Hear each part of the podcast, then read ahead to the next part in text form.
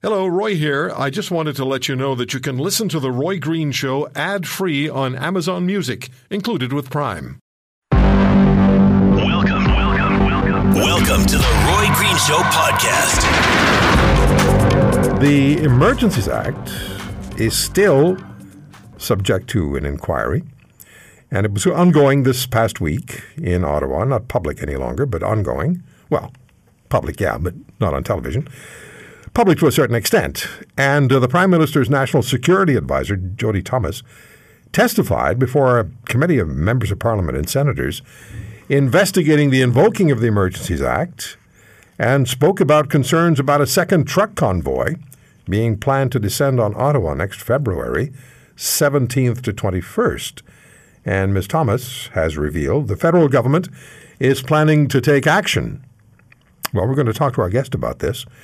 And our guest is Professor Christian Leuprecht, Queen's University and Royal Military College, expert on national and international security. He testified this week at the Emergency Inquiry Roundtables in Ottawa.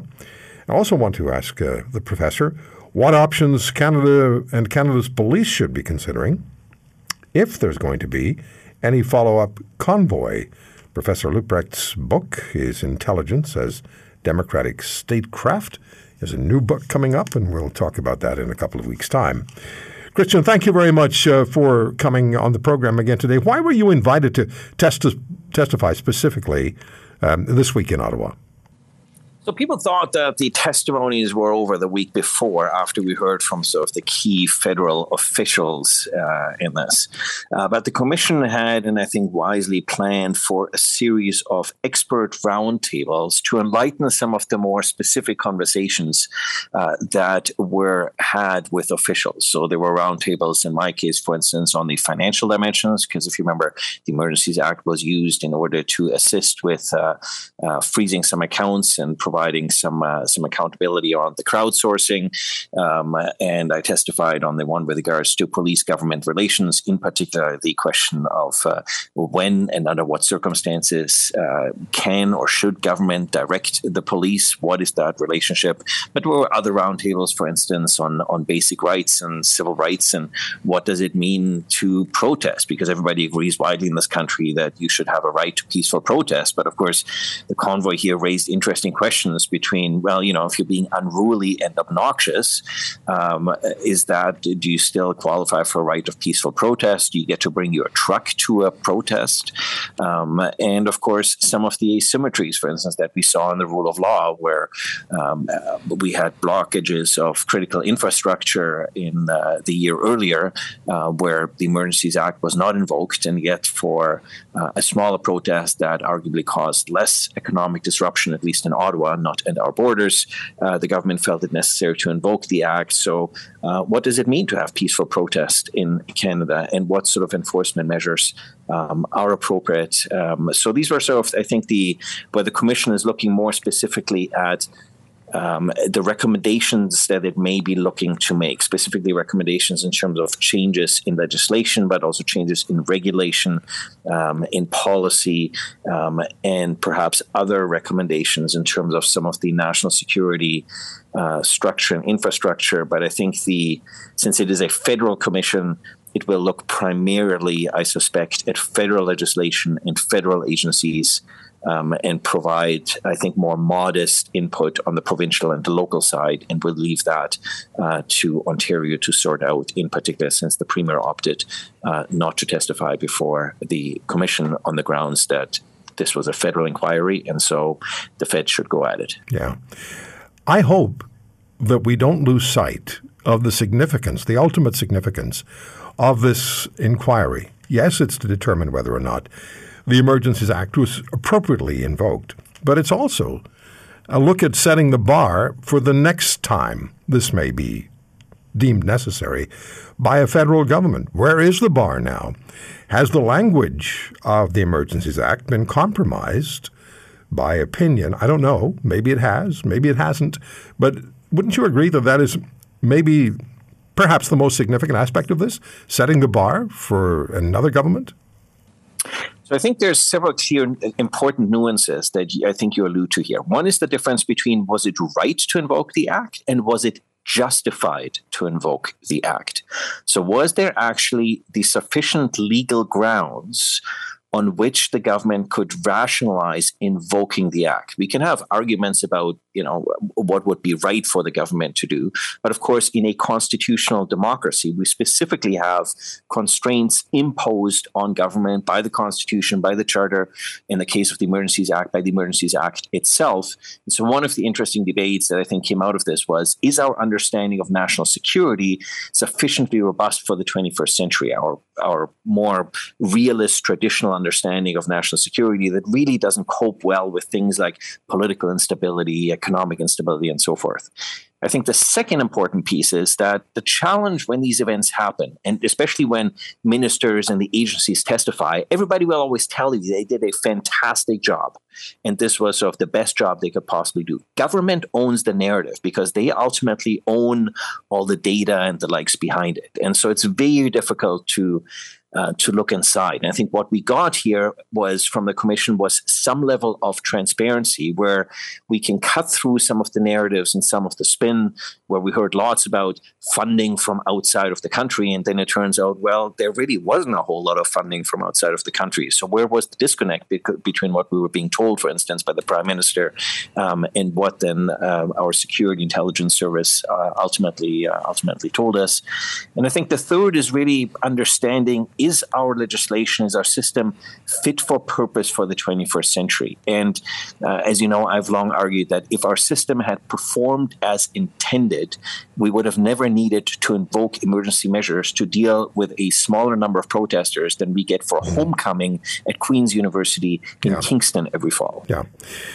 The reason I brought that up is that there was interpretation of the act, subjective interpretation, brought into the uh, public part of the inquiry. Um, this is after CSIS said, uh, CSIS indicated that it did not, the language of the CSIS Act did not uh, make it incumbent or, or, appropriate, perhaps, to invoke the Emergencies Act. I know the opinion of the director was different as he spoke to the prime minister. We've been told that. But if language is going to be interpreted, then the language of this particular commission – and the decision that they take on whether or not the Emergencies Act was appropriately or justifiably or legally uh, invoked may be interpreted by another government that comes along and said, well, no, they didn't really mean that.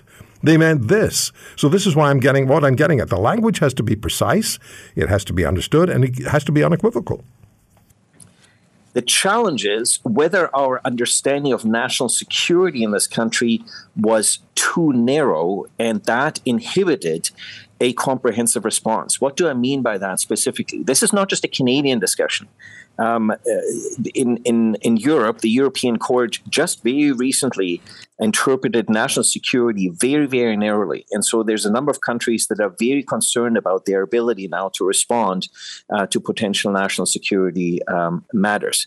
The challenge, I think, when you uh, about what, what your definition ultimately uh, ultimately is, is the federal agency. So the RCMP, for instance, can enforce pretty much any law that Parliament has passed, whereas most yeah. provincial forces, local forces enforce only uh, the criminal code and a few other measures. And so when you get federal agencies involved, you have a much, much broader remit to enforce. So the question is, at what point do you get them involved? Because if we have to wait for an emergency every time to get them involved, clearly that is the wrong threshold to have a comprehensive mm-hmm. approach mm-hmm. to the sort of convoy that we saw in February. Yeah. Uh, before we talk about uh, Ottawa, seven, February 17 to 21, Christian, can you just give me a quick idea, your sense of what's going on in China?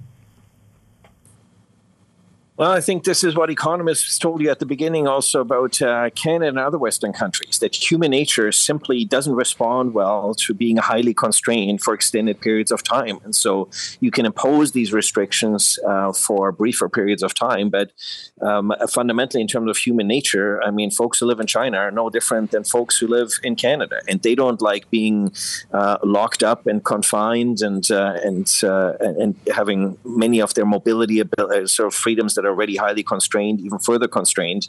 Um, and so I think this is uh, this is bound to be seen. And my hypothesis on this is that uh, all along the uh, COVID restrictions in China have always been simply an excuse for the government to essentially further constrain um, mobility uh, by the Chinese out of concern uh, over possible uprisings against Xi Jinping as he's trying to anoint himself as sort of quasi the new emperor uh, before the party congress. Yeah, so I think life. now that that's done, they're relaxing the restrictions. Okay.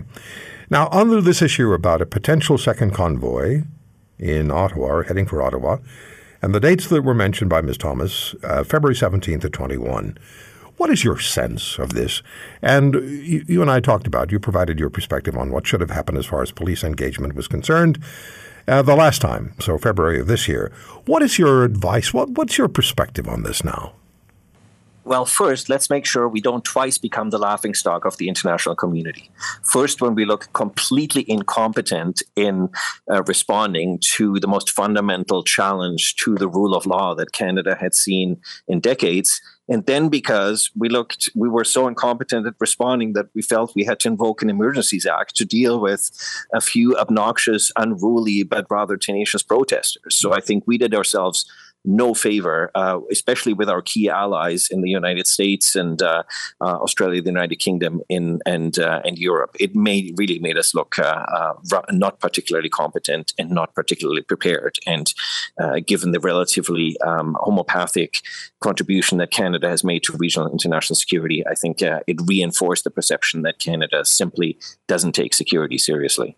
Um, I think the there's an opportunity here to think back and see it look at the many uh, failures of of, of uh, agencies. So the, intelli- the intelligence failures in advising properly in terms of the posture that we need to take to respond, uh, the ability to coordinate across local, provincial, and federal police uh, forces and resources and having the adequate resources in place. Making sure we have not just a command and control structure that can uh, adequately deal with protests, but also have the logistics, the intelligence, and the planning function so that we can respond uh, dynamically. Um, and I would hope that this time around, rather than the mayor of Ottawa uh, the prime minister and the premier taking political potshots at each other and trying all to instrumentalize the situation for their own personal political benefit, uh, that we can actually get collaboration among all three levels of government so that we can have a coherent response and that federal, provincial, and local agencies know that they have appropriate and adequate political direction and political authority with regards to the strategy and the interventions um, uh, that um, are uh, that are expected but are also appropriate in a democracy. And that was certainly one of the things that was discussed this week at the roundtable, where everybody said, yes, we don't want politicians to interfere in police operations, uh, but we do need politicians to provide adequate frameworks and adequate uh, strategic direction to law enforcement and intelligence agencies rather than go and hide when things fall apart. Yeah, a novel way of doing politics in Canada. The cynic might say, not that I am. Now, what can you share with us, please, about what would you say was the most substantive piece of um, testimony that you provided at the round table? What what can you share with us? Um, well, I think there's a general sense that uh, I think by participants that if the system had worked, we wouldn't have needed the Emergencies Act, and there were puzzling measures that current legislation would arguably have been adequate to deal with these measures, but that um, the Emergencies Act required uh, uh, provided sort of an accelerant overall uh, to uh, and provide additional toolkits to enable uh, the agencies. But I think there was broadly, I would say, um, um, among people that I shared uh, that I shared the the roundtables with, I think some trepidation um, whether they were lawyers, they were social scientists, uh, they were consultants, or they were practitioners. And we heard in particular from the Toronto response by Chief Ramer and the chief executive of the board in Toronto, Ryan Teschner, uh, the way Toronto was prepared and the way Toronto was able to uh, respond. Now they did have some heads up here, uh, but I think there's a there's a sense here that uh, um, uh, Convoy 2.0, we actually have to look competent, professional, and we can do this. Um, and that everybody's a little puzzled about uh, the extent to which we were exchanging business cards basically on top of the heap of the rubble uh, in a national capital in a G7 country in the 10th largest economy in the world. This is a disturbing story. So I want you to think about that as you listen. You're going to hear some things that are very disturbing, extremely so. And it's about Russia's war crimes against Ukraine and its people. On September 23rd, a UN mandated investigation found that war crimes, including rape, torture, murder, and confinement of children, had been committed in Russian occupied areas of Ukraine. As well, uh, of course, the massive missile attacks on Ukraine's energy infrastructure, cutting power to millions of Ukraine citizens and their homes. As the bitter cold arrives, question is, does that qualify as war crimes? There has been a tremendous amount of this going on. Dmytro Koval is an international law expert. He's a member of Truth Hounds, a Ukraine war crimes investigative group, and Mr. Koval joins us from Ukraine. Dmytro, thank you for coming back on the program. You and I spoke maybe four or five months ago. Um, let's talk about Truth Hounds. I understand that you're, you're a team of experienced human rights professionals working on documenting war crimes and crimes against humanity in the war context, and not just since February of this year, which is massive, but also since 2014, the then invasion of Ukraine by the Russians. And some of your investigations go back to 2008 and the Russia Georgia war then. Is there a pattern of Russian human rights abuses and war crimes being carried out? Uh, first of all, thank you for inviting. And uh, yes, indeed, uh, I work with Truth Hounds, uh, which is uh, the Ukrainian NGO, but uh, which works not only in Ukraine but also in the um, some other countries of the region like Azerbaijan, Armenia, Kazakhstan, Georgia as well. Um, speaking about uh, some patterns in the violations of human rights and um, uh, breaching of uh, IHL, indeed we can see some um, common, um, um, let's say, violations or uh, groups of violations uh, that are being committed in the conflict in which Russia is involved. Um, but I would want to speak not only about Georgia and Ukraine comparison here, but also about uh, Chechnya, Syria, and other contexts in which uh, Russian troops fought. Uh, so, in all these conflicts, we see that indiscriminate shelling is one of the methods of warfare. Also, terrorizing of civilian population was quite common both in uh, Chechnya conflict, uh, in uh, Syria conflict, and now in Ukraine.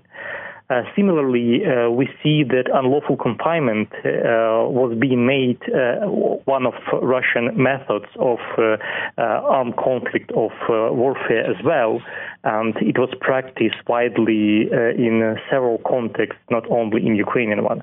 So indeed, uh, there are patterns. Indeed, there are similarities between the violations of both human rights law and international humanitarian law. And uh, one of the uh, ways to actually break this vicious cycle is to um, find appropriate accountability mechanisms that would be able uh, to um, restore justice and to bring some peace for the victims and for those who suffer from their violation. Yeah, I want to talk to you about that in a moment. Now, the, the Russians, the military, they do this with impunity, do they not? They're not concerned, as far as I can get, I understand, they're not concerned about repercussions from even their own military. They just go ahead and they commit these atrocities. And I don't want to just you know, make it sound like it's routine, but it seems like it's almost routine for them based on where they've been and the damages they've left behind. They're not concerned about repercussions from their own military command, are they? Uh, it looks like they are not. And uh, even more so, we see that uh, some of the uh, soldiers, some of the combatants that uh, were uh, occupying Bucha and other small cities around Kiev, they received medals of honor or something similar to that uh, from uh, Russian commanders uh, for their service. So not only they were not um, uh, somehow uh, held accountable, but uh, they were even awarded with medals for the actions. What did you see in Bucha? Um, we saw a number of crimes committed in Bucha, most commonly murder, um, also unlawful confinement, torture, rape, and other crimes of sexual nature. Um, so those were the, the most typical, probably. And this was against the civilian population, which really, other than the eventual presence by the Ukrainian military, initially had no way to protect themselves. Absolutely. Most of the victims are civilians who took no part in the conflict and in no way uh, aided or abetted uh, Ukrainian armed forces. So they were just civilian, happened to be there. Yeah. I have to ask you this: How do you how do you manage your emotions? How do you control your emotions, if it's possible, given what you see and what you experience? That's a very good question. I mean, uh, every personality in our team uh, deals uh, with uh, the emotions in its own, uh, his or her own way.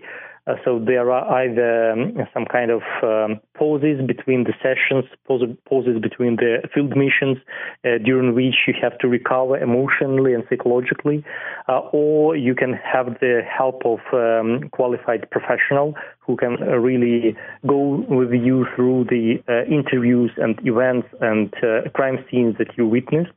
Um, so that's another way of coping. Um, there are also some other strategies, uh, one of which can be uh, that he tried to uh, may, maybe after having a field mission go uh, somewhere to the conference or whatever to just decompress and have a space for yourself to deal with uh, all those uh, emotions that you experience that you received from the interviewing the victim or witness. Yeah. So yeah, def- different coping strategies. Yeah. I want to just remind our listeners. So, September 23, a UN mandated investigation found that war crimes have been committed by the Russians, again, including rape, torture, murder, confinement of children, and sexual violence to individuals between four years of age and 82 years of age in Russian occupied areas of Ukraine. Dmytro Koval, international law expert, Truth Hounds, war crimes investigators, in Ukraine. Mr. Koval is sharing with us what he and his organization have discovered as far as where the Russians have been in Ukraine and what they've done, not only in Ukraine, but also in Georgia and che- Chechnya and Syria, where they used chemical weapons. And somehow they just never appear before an international tribunal. Dmytro, do you expect Russian soldiers, um, officials, who stand accused of war crimes. And you've uh, your organization has um, issued reports, three extensive submissions to the International Court. Do you expect that they will ever have a day in court, or is there going to be some sort of agreement that yeah, we'll have peace talks as long as none of our none of our people are ever charged with war crimes? What are your concerns there? First of all, uh, no international court will accept this idea that peace talks somehow influence their jurisdiction in uh, with regard to international crimes. Uh, peace talks never ever really um, uh, created the situation that uh, that uh, prevented international adjudication to uh, judiciary authorities to act and to um, investigate cases. For instance, we can recollect um, recall Sierra Leone here, and the Lomé Agreement never prevented Sierra Leone Special Court to investigate the crimes committed during the war in Sierra Leone. And there might be other examples. Uh, of similar nature. So um, I don't think, and I, am actually pr- pretty sure that the peace talks will not um, create the vacuum in uh, accountability efforts. Um, as for uh, whether Russian soldiers will uh, stand uh, in front of the court and uh, actually held accountable, it's a hard question, and it uh, very much depends on whether Russian regime will collapse or not in the um, foreseeable future. If it does, uh, then definitely the chances are very high that International Criminal Court or some other international courts will be able to get Russians into the courtroom. But if not, there will be trials in absentia, of course, not in the ICC, but in some um, other um, mechanisms like national courts or especially installed tribunals. Um, or otherwise, we will see only a couple of tribunals uh, with Russians' presence. Um, for instance, those Russians who uh, are prisoners of war now or who will be prisoners of war uh, when after a while. So yeah, we'll have these chances to get Russians into the courtroom, but it's very hard to predict right now how exactly it will happen. Okay, I, I should I should mention here that uh, just in the last week, the G7 justice ministers issued what's known as the Berlin Declaration, pledging there would be quote no impunity for war crimes and other atrocities end quote, and that I'm quoting again here: criminal prosecution of core international crimes of the highest is of the highest priority to us end quote. Those words appear in the Berlin Declaration. I hope they mean it. So uh, the Truth Hounds, you've also visited, is it 70 settlements in eastern Ukraine and the Crimean Peninsula? And if that's correct, have you have you encountered the same sorts of horrific atrocities that you found in Bucha? No, um, Bucha definitely stands out. Uh, we saw lots of atrocities, but most of them were committed uh, in distance. So there were shellings, uh, also torture, but not in that qu- in the quantity that we uh, saw in Bucha. So yeah, the the um, uh, systematic character uh, of uh, the atrocities after February 24th definitely beats the atrocities that uh, occurred on Ukrainian soil since 2014 to 2022. If our listeners, uh, any of our listeners, want to become involved or, or provide you with uh, with assistance or funding, uh, how do they do that? Is that possible? Yes, sure. on our site, there is a special button uh, that uh, uh, leads to the sites to which you can donate some sums to our organization for the cause that we are fighting. So that's truthhounds.org. Uh, dot org, yes, yeah. exactly. We have about a minute left. What what what's next for your organization? Do you uh, do you do, well? Just tell us what's next. Uh, probably we are now uh, most uh, concentrated on starting uh, criminal investigations not only in Ukraine and uh, in the ICC but also in foreign countries in order to tell the story of mass atrocities in Ukraine in um, the communities that maybe less know less about what is happening in Ukraine. So that's our big goal for the next um, year or so. So, my guest now uh, says Alberta's most successful premiers have directly challenged federal government initiatives, and they won. And our guest points to Premier Peter Lougheed taking on the national energy program of Trudeau I, successfully launching a constitutional challenge of the natural gas export tax, and the tax was removed. Premier Lougheed also oversaw Section 92A of the Canadian Constitution, which confirms provincial jurisdiction over the development of Crown lands and resources. Ted Morton is the former Alberta Finance Minister and Minister of Energy. He's a political science professor emeritus at the University of Calgary. And Professor Morton joins us. Can you guys put him on, please? Because my telephone screener here is not being cooperative. Ted, uh, your your column in the Calgary Herald uh, yesterday, uh, Sovereignty Act shows Ottawa that Alberta will continue to fight for its rights.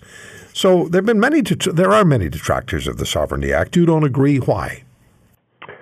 Well, there were early versions of it. Uh, actually, never the act. Talk about the act back in uh, May, June, July that raise concerns about the rule of law and issues like that. But uh, if you actually look at the statute that was that was introduced uh, last week, it's very explicit.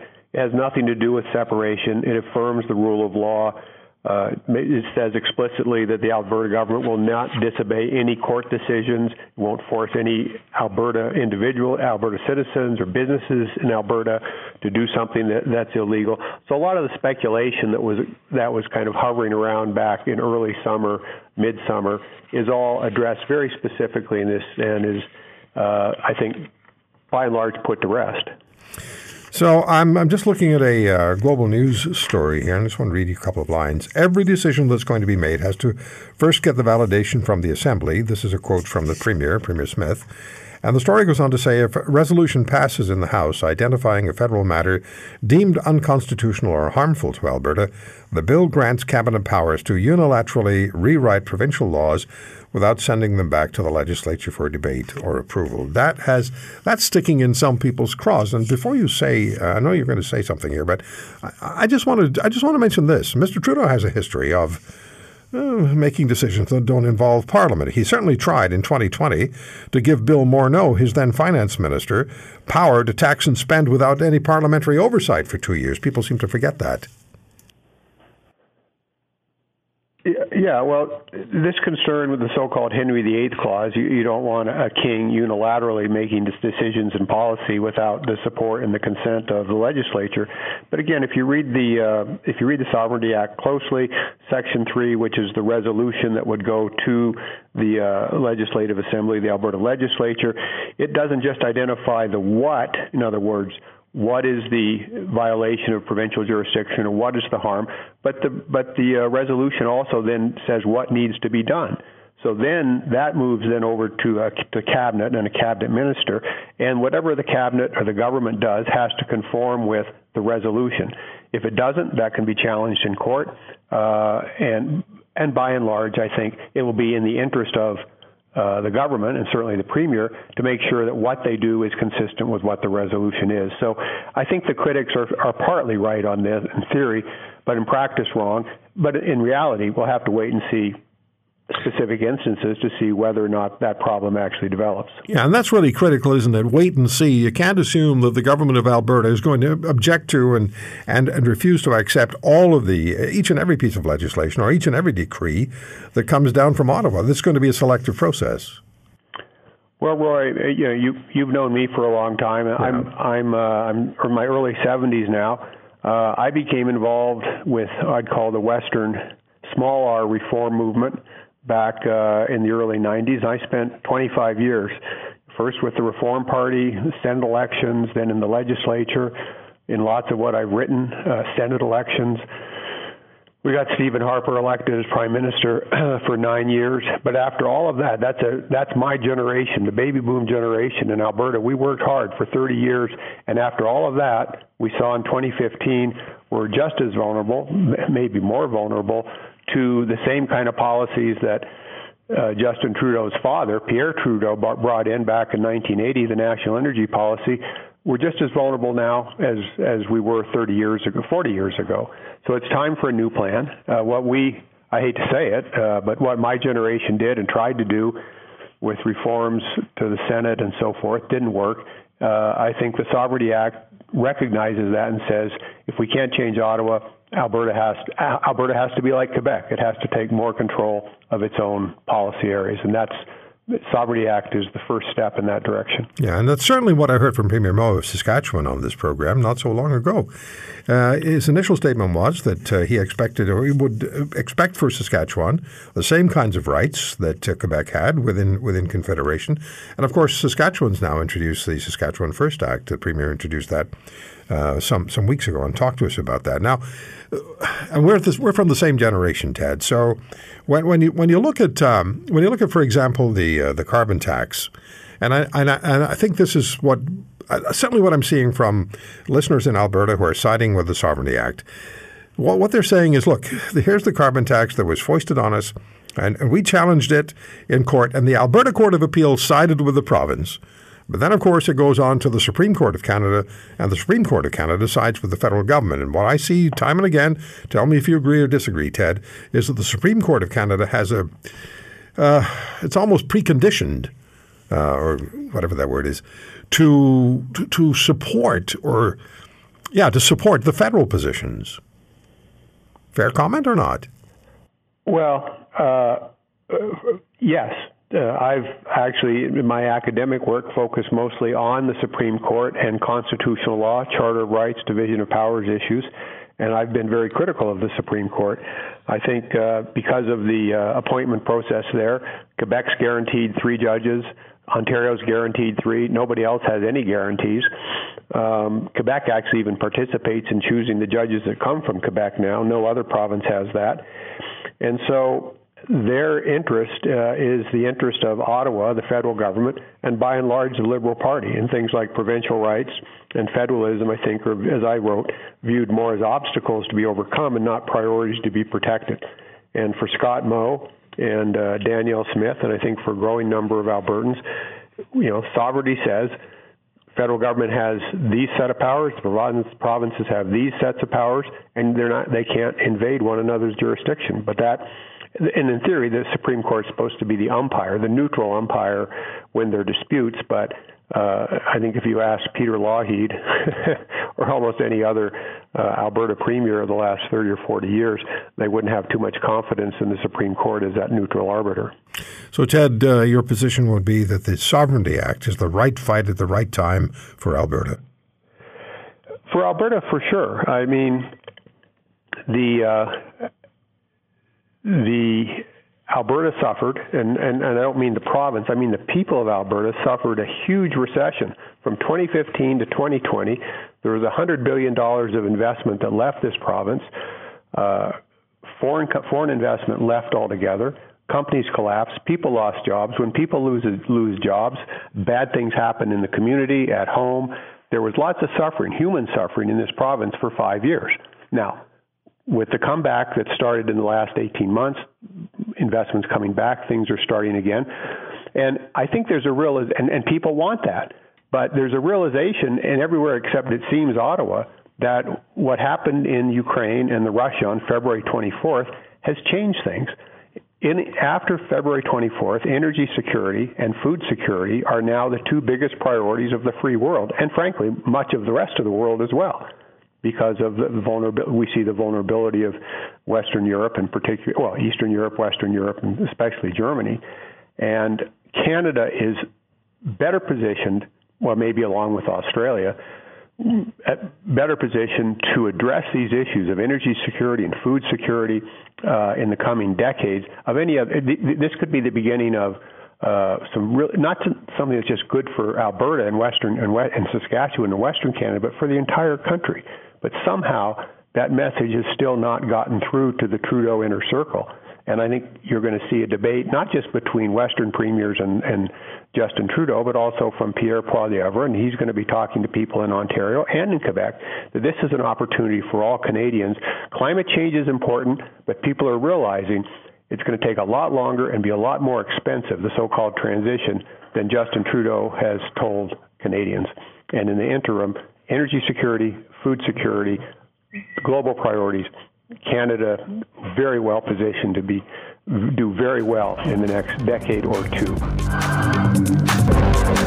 Alberta's sovereignty within the United Canada Act and uh, an assessment. Joining us this time is Professor Duane Bratt, political science professor at Mount Royal University in Calgary. And I think you're going to find that Professor Bratt's view of the act is different to that of Professor Ted Morton, who was just on with us.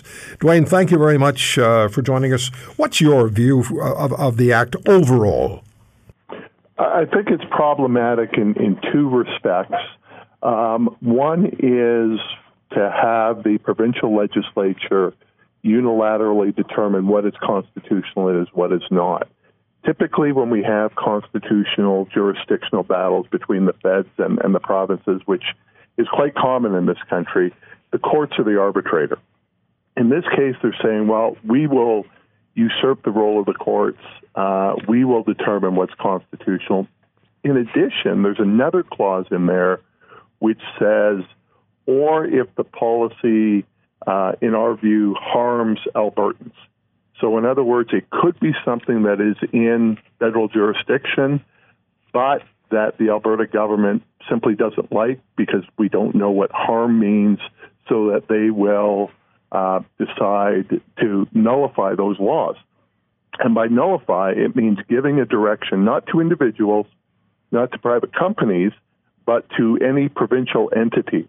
That could be a municipality, that could be a school, that could be a health authority, it could be a post secondary institution, it could be a police service, not to follow that federal law or federal uh, legislation, regulation. So that's one basket. The second basket, and already we're seeing a bit of backtracking on this from the Smith government, was it was going to give sweeping powers to the provincial cabinet um, to amend legislation without going through the legislative assembly, um, and, and almost emergency type powers.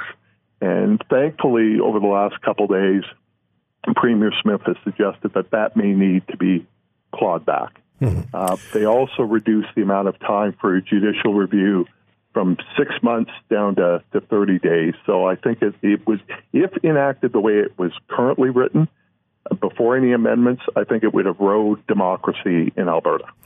So the premier also said, and correct me if I'm wrong, um, said that the courts would retain the uh, the primacy as far as making decisions is con- are concerned. Yes. Yeah, she would. She would uh, recognize uh, the authority of the Supreme Court of Canada. Mm-hmm. But you know what, Duane? It's not the first time. I mean, let's go. The objections that you that you raised. It's not the first time that a government in this country would take decisions based on only its own decision making and not involve the legislature. I mean, I look back to the federal government in 2020 when Mr. Trudeau was prepared to give Mr. Morneau, his federal finance minister, just carte blanche to tax and spend without any parliamentary oversight for two years. Uh, absolutely, and there was huge blowback at that time, and rightly so. Uh, rightly so, and that's and why he didn't do it. That back, mm-hmm. and they pulled that back, and that was in the context of the early stages of the the pandemic, in an emergency type situation. And so, yeah, but one of the critics of the overreach of uh, the Trudeau government was Danielle Smith and yet they're, were prepared to do the same thing. So I agree with you, Roy. I, I think in both of those cases it was it was wrong. Yeah, they also did it with the C twenty one. We'll enact this now and order in council, and then we'll debate it in Parliament later. That's not the preferred sequence. But what's your sense of how's this going to play with the people of, of Alberta? Well, well, that we're going to have to wait and see, because what Smith campaigned on in the summer on the Sovereignty Act, I think was a recognition of some of the harmful policies of the Trudeau government. Um, the the um, carbon tax is unpopular here. The uh, legislation around environmental assessment, the legislation around pipelines, those have been unpopular here, and those have been challenged. Uh, the Kenney government lost the carbon tax case, but won the impact assessment case, the Bill C 69 case, at least at the Alberta Court of Appeal, that's now going to the Supreme Court. Yeah, they also won so the carbon tax to the Alberta Court of Appeal. Yeah. Uh, there is a sense um, in this province uh, that while Trudeau is deeply unpopular, his policies are unpopular. Uh, polling shows that Canada, uh, that Alberta feels that it does not have the right place in uh, Confederation. We saw it in the equalization referendum that occurred last year. And so Smith is responding to all this, saying the tools that the Kenney government used court challenges, writing letters, creating agencies, using the bully pulpit were insufficient, and she needed to go one step further. Now, by acknowledging that she'll accept the Supreme Court ruling, she's saying, why should we have to take the feds to court? Let the feds take us to court, and that will allow us to ignore federal laws for two years, three years, however long it takes to go through that very long legal process. Duane, Duane, I have about 45 seconds. I just want your thoughts on this. So you have Premier Smith, and you've got Premier Moe next door. Yep. With essentially the same attitude toward the federal government. Same attitude, very different legislation. Uh, the Saskatchewan legislation uh, was very fiery rhetoric, but when you read it, it was simply reaffirming what's in the Constitution. They are that the provinces have primacy over natural resources. Yeah, exactly. But they're not doing what Smith is proposing, which would have had the Saskatchewan uh, Legislative Assembly uh, vote to determine what is constitutional and what is not, which is why the Saskatchewan First Act passed with bipartisan support by the opposition and by the government and why Bill 1, the Sovereignty Act in Alberta, will not pass the bipartisan. Nothing's going to pass with bipartisan support six months from an election. You know that. Hey, Brian? I'm just being. Oh, uh, I'm but it did in Saskatchewan. I know, I know, but it's not, they, don't, they don't have an election in six months' time. No political party is going to agree. With, huh? They're not going to agree with each other just six months down the road. Thank you for listening to today's podcast. If you want to hear more, subscribe to The Roy Green Show on Apple Podcasts, Google Podcasts, Spotify, Stitcher, or wherever you find your favorites. And if you like what you hear, leave us a review and tell a friend. I'm Roy Green. Have a great weekend.